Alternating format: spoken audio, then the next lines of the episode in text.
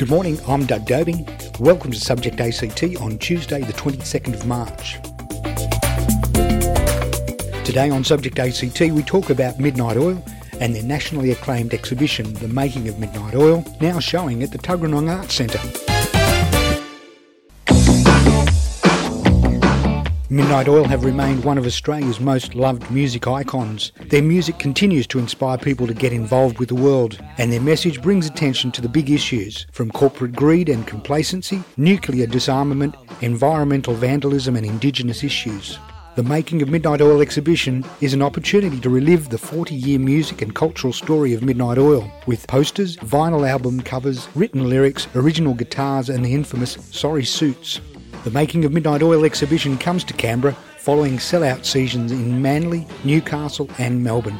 The Tuggeranong Arts Centre hosts the exhibition from the 11th of March to the 14th of May. Today, we talk with Chairman of the Tuggeranong Community Arts Association, Carl Marftoon, exhibition curator Ross Heathcote, and oil members Jim Moginie and Ross Hirst about the exhibition.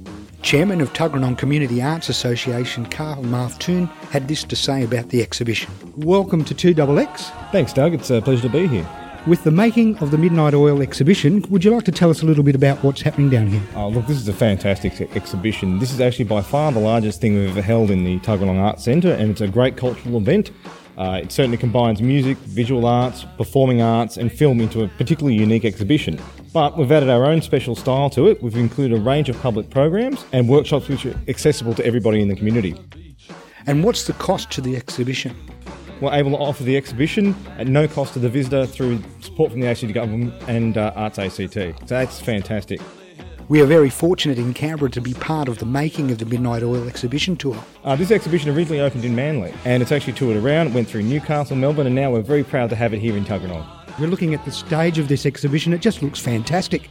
You're looking at a, all, all bunches of items which have been retained by the band, by Midnight Oil. This is the exact setup of the stage as they took it around uh, on one of their world tours. Same equipment, same instruments, same everything. Now, how long is the making of the Midnight Oil exhibition um, on until? The exhibition is on until the 14th of May, and we encourage everyone to come down here. As I said, there's also a program of all different sorts of activities which uh, go along with it. So I encourage you to come down and check it out. Is there any place where they can check out more details? Um, most certainly. I check out the uh, Tuggeranong Arts website, www.tuggeranongarts.com. Fantastic. Carl, thank you for joining us on 2XX FM. Thanks, Doug. I spoke with exhibition curator Ross Heathcote from Manly Museum and Gallery about the design of the exhibition and why it has been so successful. Well, I'm the curator of the exhibition, The Making of Midnight Oil, but in a sense, um, all the way through this process, there's been a co curator in Rob Hirst from Midnight Oil. It's one of the things that makes this exhibition rather unusual. There's been exhibitions about rock bands before, a few, it's a fairly new practice, but ours is a bit different. We've had the support of the band themselves and Rob being a great collector of things, he calls himself a hoarder, approached um, my museum with uh, the idea that we would exhibit something. And I just started there, um, so I was handed this role rather wonderfully and met Rob, and we started talking through the possibilities and the idea that we didn't want an ordinary exhibition. This was extraordinary stuff, and we wanted it to have a, a feel and a look that uh, felt like the band, felt like the Midnight Oil experience. And we started um, setting up some ideas about the, the look of it, the aesthetics. And our cue was really the band's road cases, um, which they still had, you know, uh, and that's really unusual they had a, they have a lot of stuff from their career, and uh, sometimes this stuff gets thrown out or discarded or sold. But in the case of the oils, it was still sitting there, and so we um, we turned the road cases into showcases. We converted them, and as you walk through the exhibition, you'll see that, and they display lyric sheets and instruments and um, ephemera from the band's career and all sorts of interesting stuff. But we designed the graphics of the exhibition were triggered by that the black with the yellow hand and the yellow text and so mm-hmm. forth, everything stenciled. Everything in the exhibition has a bit of a road worn look about it, and it's totally authentic. You know, the instruments have have had a life and they've been loved to death. Um, and anyone who saw Midnight Oil knows how hard they played and how tough and raw that whole experience was. It's like the their um, the song "Power and the Passion" really does encapsulate a lot about their personality, but also about this art and exhibition. Well, yes, it does. I mean, the, the Midnight Oil, the men of Midnight Oil, are just fabulous people. They're just wonderful. They're intelligent, um, eloquent, and um, they are great, great people to be with. It's an honour to be around them. But um, the, the, the image, as soon as they got on stage, they, they were just so powerful. Such an incredible unit. What makes this exhibition so successful? Look, it's all about um, a passion and a love for Midnight Oil, the band, of course. You know, they had this huge following out there. And so a lot of our core audience are Oil's tragics, perhaps you'd say. Um, but so many of us love and respect what this band did, their, their great achievements. But beyond that, it's attracting the interest of a, a much broader group of visitors because the exhibition delves into a, a, kind of a broader social history, a recent social history of of uh, the way we kind of lived culturally. You know, the late seventies, the nineteen eighties, nineteen nineties in in cities like Canberra, Brisbane, Sydney, Melbourne. There was a great rock and roll gig with a great world class band every night of the week in some pub or club venue. And it's something that's kind of disappeared in most most places. So our exhibi- exhibition celebrates Midnight Oil, of course, but it also celebrates what we were up to and the way we were functioning. And you'll see that through gig posters and handbills and tickets.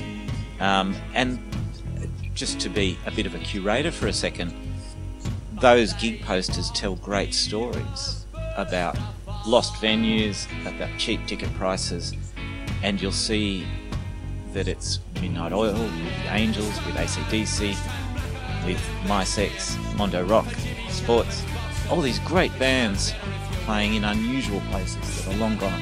Why have you brought this exhibition to Canberra? Well, Canberra is really important uh, to Midnight Oil. Um, they always had a strong following down here, and even in the early days, they'd, they'd come down here. Rob Hirst told a great story last night at the launch about how they jump into the hired Commodores and drive down here with Peter Garrett at the wheel, and uh, and the curious gigs at the ANU bar and elsewhere. At finishing late at night, there's only one place open where they could get a feed, and the drive back to be in bed back in Sydney by 4:30 a.m. And as he said at the end, those were the days, you know. But um, they had a real affection for Canberra so there's a big following here, and we expect, we know that um, those people will be turning up. But also, when I started working on the exhibition, we looked at the collections that Rob had, some things that Jim had, other members of the band, Martin Rotsey, um, Peter Garrett, Peter Gifford. But uh, there were some really important objects and items in official archives, particularly here in Canberra at the National Film and Sound Archive, which is a great place. And in there uh, were the sorry suits worn by Midnight Oil at the closing ceremony of the Sydney Olympics in 2000. Possibly the most culturally significant stage costumes ever worn in Australia. You know, that's that's up for debate, but I'd like to put it out there that to the, the biggest TV audience you can have across the globe to 100,000 people live. The band snuck on in their sorry suits. They had overalls on over the top and they peeled them off at the last minute because they knew it would be controversial. They walked on stage saying sorry. And uh, this was such a big and significant thing to happen. And it was so Midnight Oil to do something like that, to surprise us all. Ross, what do we see on stage? The stage is totally authentic. It's it, even the stage itself um, is an 80s pub stage put back together. On top of it are real Midnight Oil instruments from the mid 19 to late 1980s. Um, Rob's drum kit, Peter Gifford's hacked, burnt, scarred precision bass. Um, Peter's one piece microphone stand that's about three foot taller than me. And uh, everything on that stage, including the stage props, the, the dingo and the kangaroo, which form a kind of a coat of arms around a beaten up old water tank that they found in the desert um, on their desert tour, became a, a percussion instrument for Rob.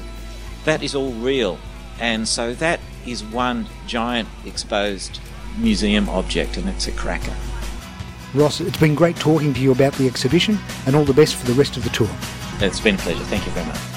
Midnight Oil songwriter, guitarist, keyboard and vocals Jim Moginie sat with me at the Tuggeranong Arts Centre and talked about the exhibition and shared memories of the band.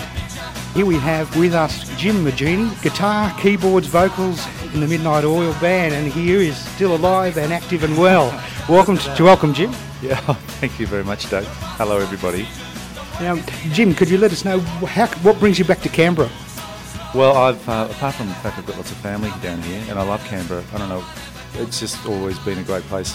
Uh, I've always had a good time here. You know, it's got a bad reputation. I don't know what's what's wrong with people. I love it, um, but uh, just, uh, but um, it's the exhibition really that uh, is happening down here at the moment at the Tuggeranong Arts Centre that Rob uh, from the band and Ross Heathcote has put together from Manly Art Gallery, and uh, which is a bit of a potted history, like a snapshot of the band's history somehow they've kind of encapsulated the feel of the band, like with basically there's a lot of old posters and road cases and guitars and films and multimedia stuff.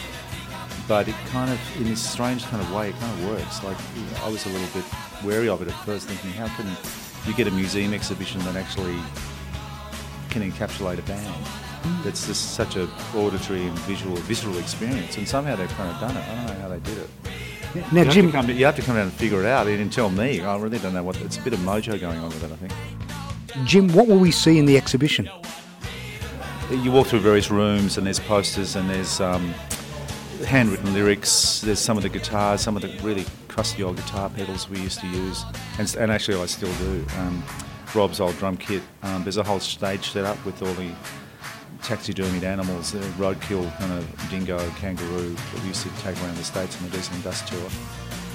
Uh, that's that stage set's pretty much the Diesel and Dust uh, stage set uh, that's down there now.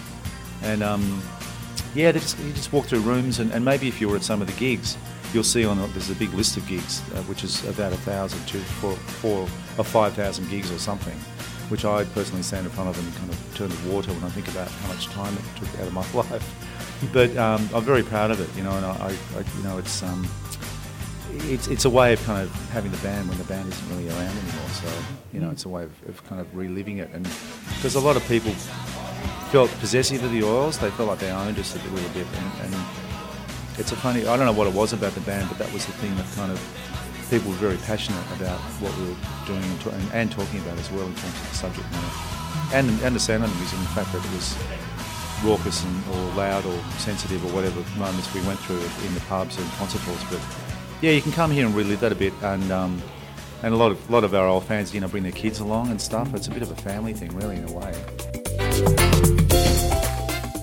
Thank you for listening to Subject ACT. I'm Doug Dobing on 2XX FM, People Powered Radio.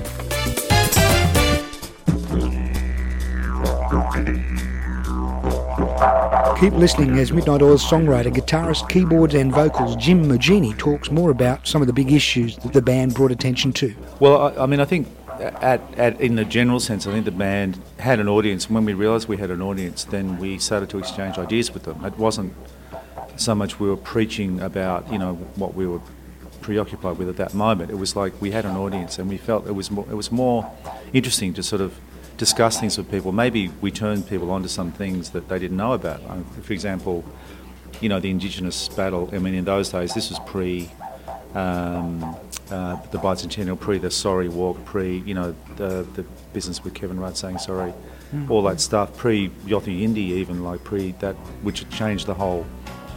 Perhaps we were sort of in, not instrumental, but we were part of that discussion of opening up that subject to people who hadn't really people hadn't really been thinking about it all the Aboriginal issue had been buried, you know, for whatever reasons that maybe the guilt or you know the cover up or whatever that really happened when, when the white man came here. Mm-hmm. But I, but you know it just got that it opened up that discussion and it, it enabled people to get involved in it. And, and we, we did that all the whole way through. And it was environment. At one stage, we, were, we did the Exxon gig and we sat, set up in front of the Exxon building and, and played, you know, at lunchtime in New York City. And, and that was protesting the, uh, the Exxon oil spill up in Alaska where they, you know, the guy was drunk and, and the, the, the, boat wasn't double hulled and it just hit this rock and then there was a huge environmental spill and they weren't really, they were just trying to get out of the responsibility of cleaning up. And um, so the fact we just got up and said something as a band, I think music can really be the Trojan horse for the message. Mm. You know, if you've got something to say,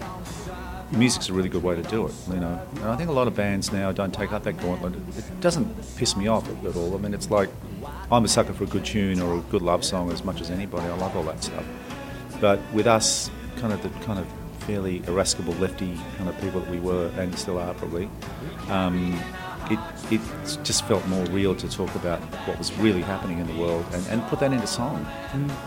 But in a way that kind of, you know, if say if we'd done, you know, I'm just trying to think of one of our songs, um, uh, God, you know, something like uh, Beds Are Burning or something, and we just done a really dreary kind of like minor key, folky version of it.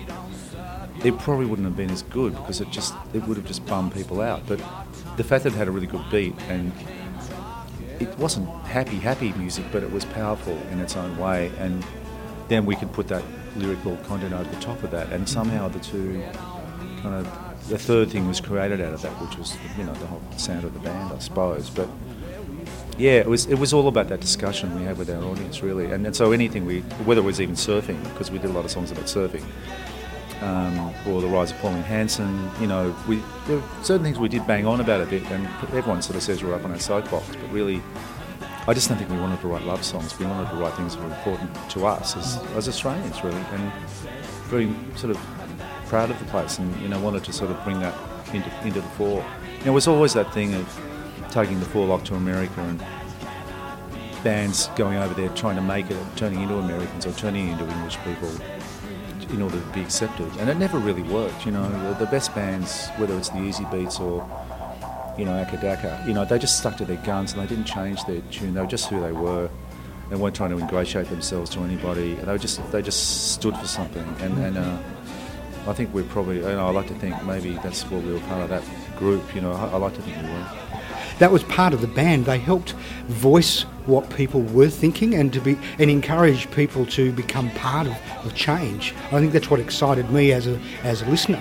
Uh, are there still some issues that you would like to challenge, say, in your music? uh, well, um, I, you know, the irony with all this stuff is like a song like "Short Memory," you know, which was done in 1982 you know, now it's t- 2016. It's like the same things are still happening mm. um, everywhere. It's the same, you know, because it's human beings with other human beings. So you get this friction. It's always the same. It's always the same problems keep coming up again. You can still keep saying the same song. It's, it's the same thing with Aboriginal affairs. I mean, things have moved along, but there's still a basic lack of acknowledgement of, of what really happened here, and there's still the cover up and what really happened. And I, I, I just think that that should be in our history books. And I mean, I'm really gratified sometimes, you know, people say, hey, you know, we studied your song in, in history or some Silky comes up. You know, they've got the lyrics to US Forces or, or Beds of Burning or Dead Heart in it. And, um, you know, and, and, I mean, Rob Hirst as well, who's been a big part of this exhibition, I mean, he's such a good lyricist. And, you know, the standard was pretty high in the band. Like, you couldn't bring a crappy song in, you know, you'd have to really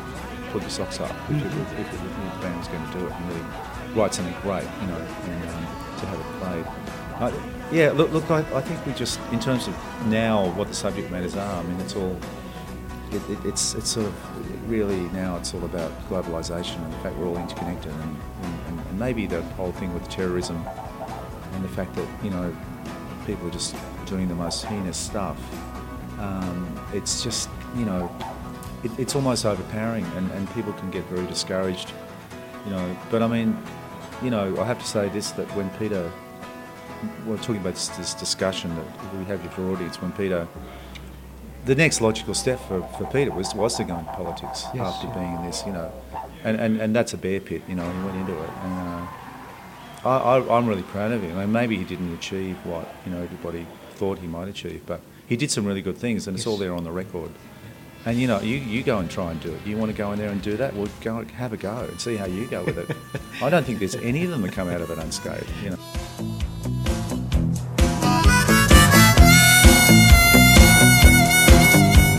I think Midnight Oil was a band that was authentic. They were true to themselves and spoke out, had the freedom to do that. Yeah. Now, I'm just curious: would there ever be a chance where the where the Oils get together for another for another at least a gig or a tour? Ah, look, I reckon like we've done a couple since we split up. We did a bushfire benefit and in 2009 in Melbourne, and we did uh, the tsunami benefit in 2005. But um, the Indonesian thing, um, the Sri Lankan thing. Um, yeah, look, we'll, we'll get together if it's a good cause. You know, I don't think it'll ever be for the money. we'll just if there's something to say or there's something to help out, uh, we'll do that. You know, like we don't have to. You know, it's like I don't know about the tour and the waistcoats and the RSL clubs. I don't know about all that stuff. I couldn't picture you doing that. but briefly, um, when you toured with the Indigenous band, that was quite new and controversial. What were some of the things that you learned personally um, from that tour, touring with an Indigenous band?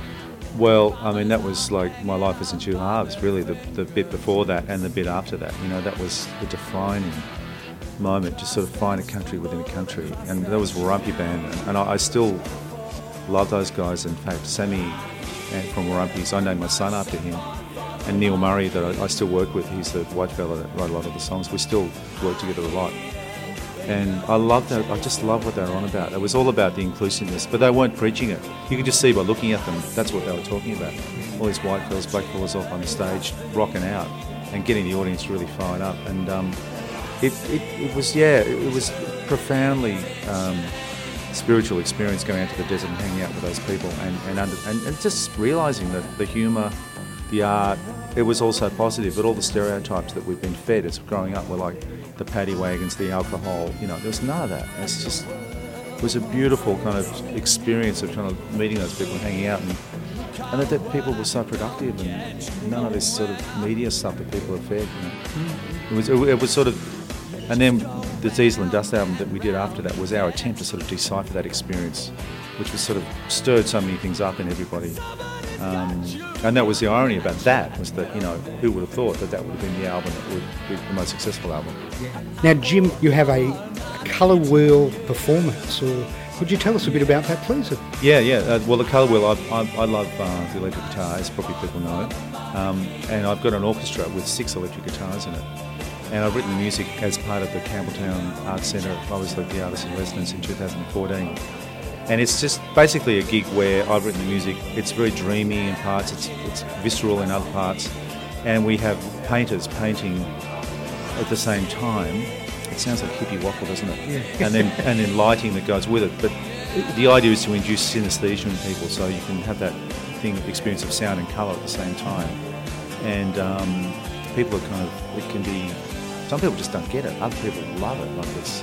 You know, I really cried when you did the green bit. You know, or the or the red just made me really pissed off, or you know, I felt like I was underwater, or this in this one, you know, it's very um, uh, unusual in Australia to do it. Like you know, but in New York, there's quite a lot of guitar orchestras. Glenn Branca and Steve Reich's done stuff. Um, there's you know Rhys Chatham, fantastic guitar orchestra guy.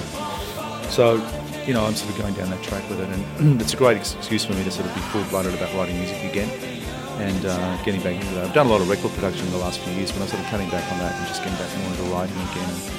And, um, this has been a really great vehicle to do it. So we're playing in Canberra on the 31st at Tuggeranong Arts Centre.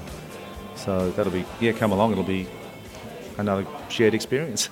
Is there anything else you'd like to say to Canberra before we wrap up this morning? Oh, Canberra. Uh, keep on rocking in the free world. Jim, thank you very much.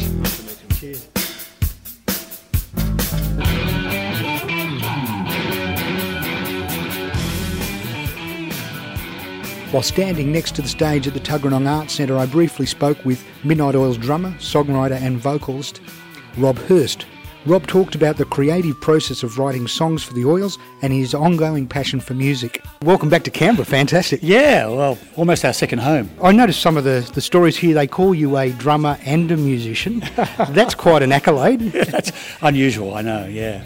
As a drummer, you, I understand you wrote a lot of the songs or co wrote a lot of the songs for Midnight Oil. Yeah, with Jim. Yeah, we, we spent a lot of time, um, you know, sweating over hot lyric sheets and Yeah. working out chords. And it was always joyful though. It was really, it was really um, happy, creative process. And um, and Jim has such a great bedside manner as well. He could he could tell me when my ideas were shit. And How how, did, Vice how did the how did you work your ideas for your music? Well, what normally would happen, uh, either Jim would demo a song of his and then bring it to the band, semi-complete, or we'd work together and work up a song. Me from a lyrical and melodic point of view, and, and Jim from you know from a chordal and, and an arrangement. We'd put the two things together, and then we'd present it to the band, and then the band would turn it into a Midnight Oil song with Martin helping out with arrangements and Pete adding and subtracting some lyrics, you know, at times. You, as a musician, for the past 30 years, you've sung and written songs. What are some of the current things that you're involved with? Okay, so I'm still playing all the time, most weekends, different bands. I play in a blues band called Backsliders, and we play most of the festivals around the country and our own shows. That's a three piece blues band. I also play in The Break with Jim and Martin from Midnight Oil. Jack Howard from Hunters and Collectors, and Brian Ritchie, bass player for the Violent Femmes, and that's an instrumental band. It's like surf, sci-fi, spaghetti western instrumental band. Now, do you have any tours coming up? I'm playing with Backsliders on the 1st of April, right here at the Tuggeranong, Tuggeranong Arts Centre in this very theatre. And I think uh, Jim's Electric Guitar Orchestra is the day before the 31st of March. Now, with this exhibition, I understand there's a, a piece de resistance. Uh, would you like to talk to us about that? Uh, you might be referring to the to the Royal Antler Room, the, sticky sticky ca- carpet, sticky yeah. carpet. Yeah. So we had this idea, you know, because when you go through the Midnight Oil exhibition, uh, the display cases are actually old Midnight Oil road cases. So we thought we'd build the biggest road case of all, one you can actually walk into. And we got we got carpet of that era, the late 70s and early 80s, which was that carpet that absorbed all manner of beer and vomit and whatever, yeah, it's blood and you know, and uh, cigarettes in those days. Of course, everyone smoked. Yeah. So my idea was to walk in and pull the curtain behind you and you'd be sticking to the carpet and you put the headphones on which are at paint stripping volume and you see this footage it's one, some of the earliest footage of Midnight Oil actually recorded at the Tanelorn Festival in 1981 and that that's all around you with the crowd and then so, so for those that weren't back there in, at the time it recreates what it would have been like at the ANU bar when the oils came to town. There's actually elbows sticking up for the inside of the box as well, which rec- recreates what, what you would have been elbowed in the side either side. So I, I wanted to pump you know superheated tobacco smoke into it as well, but they won't let me do that. But that would have, that would have completed the picture. Now, is that part of this tour? Yeah, that's right. So that's here at, at Tuggeranong for the two months of you know that the oils exhibition will be here.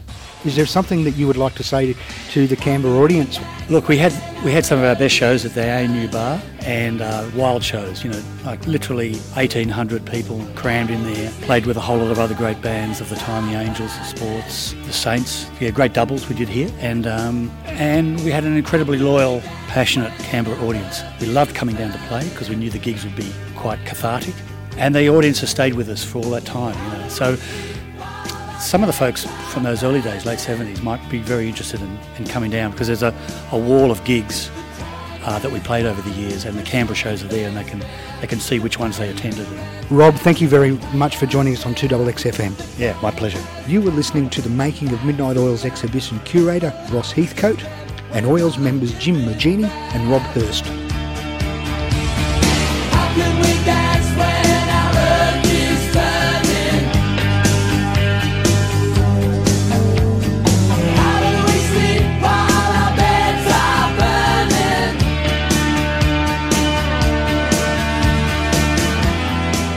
Making the Midnight Oil exhibition will be at the Tuggeranong Arts Centre until the 14th of May. And for more information about the exhibition and other Midnight Oils events, go to www.tuggeranongarts.com.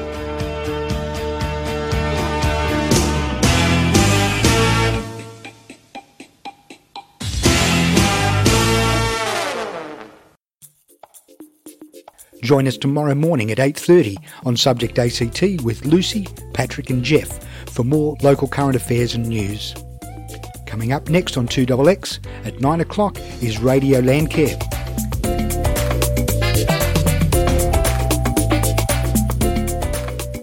Thank you for listening. I'm Doug Dobing on Subject ACT.